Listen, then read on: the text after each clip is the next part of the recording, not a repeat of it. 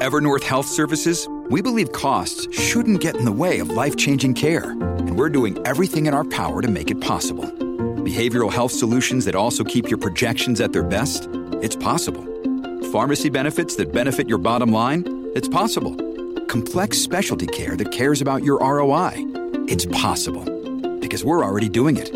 All while saving businesses billions. That's Wonder made possible.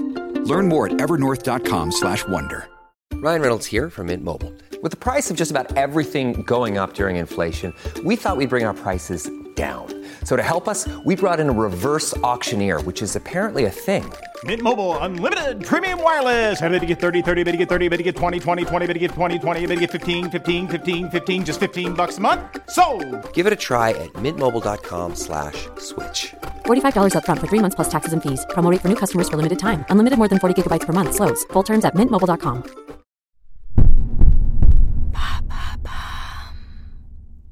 Should I quit air travel to save the planet? Thanks for asking.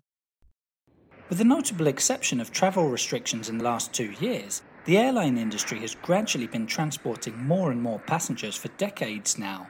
While that continued growth is impressive, we have to recognize that along with it come certain undesirable effects on the environment. After all, flying is far from being the most eco friendly means of transport. Right now, it's responsible for around 2% of global carbon emissions, but that could grow to as high as 16% by 2050.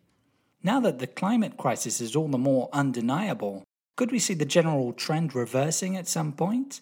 Certain environmentalists gave up flying long ago to limit their carbon footprint. Greta Thunberg is one prominent example. She last took a flight in 2015, and many other less well known people have also done the same. Over 4,500 have pledged not to take a plane in 2022 with charity Flight Free UK. Back in 2019, The Guardian dedicated a feature to some of these no plane pioneers, such as a British environmental sociologist who was taking a month long round trip to travel to Beijing from the UK.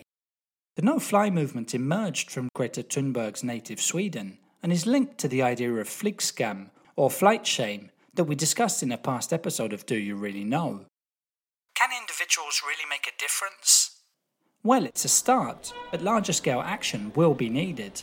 Amsterdam Schiphol Airport recently announced that it would cap the number of flights arriving at the airport to 440,000 per year from 2023 onwards.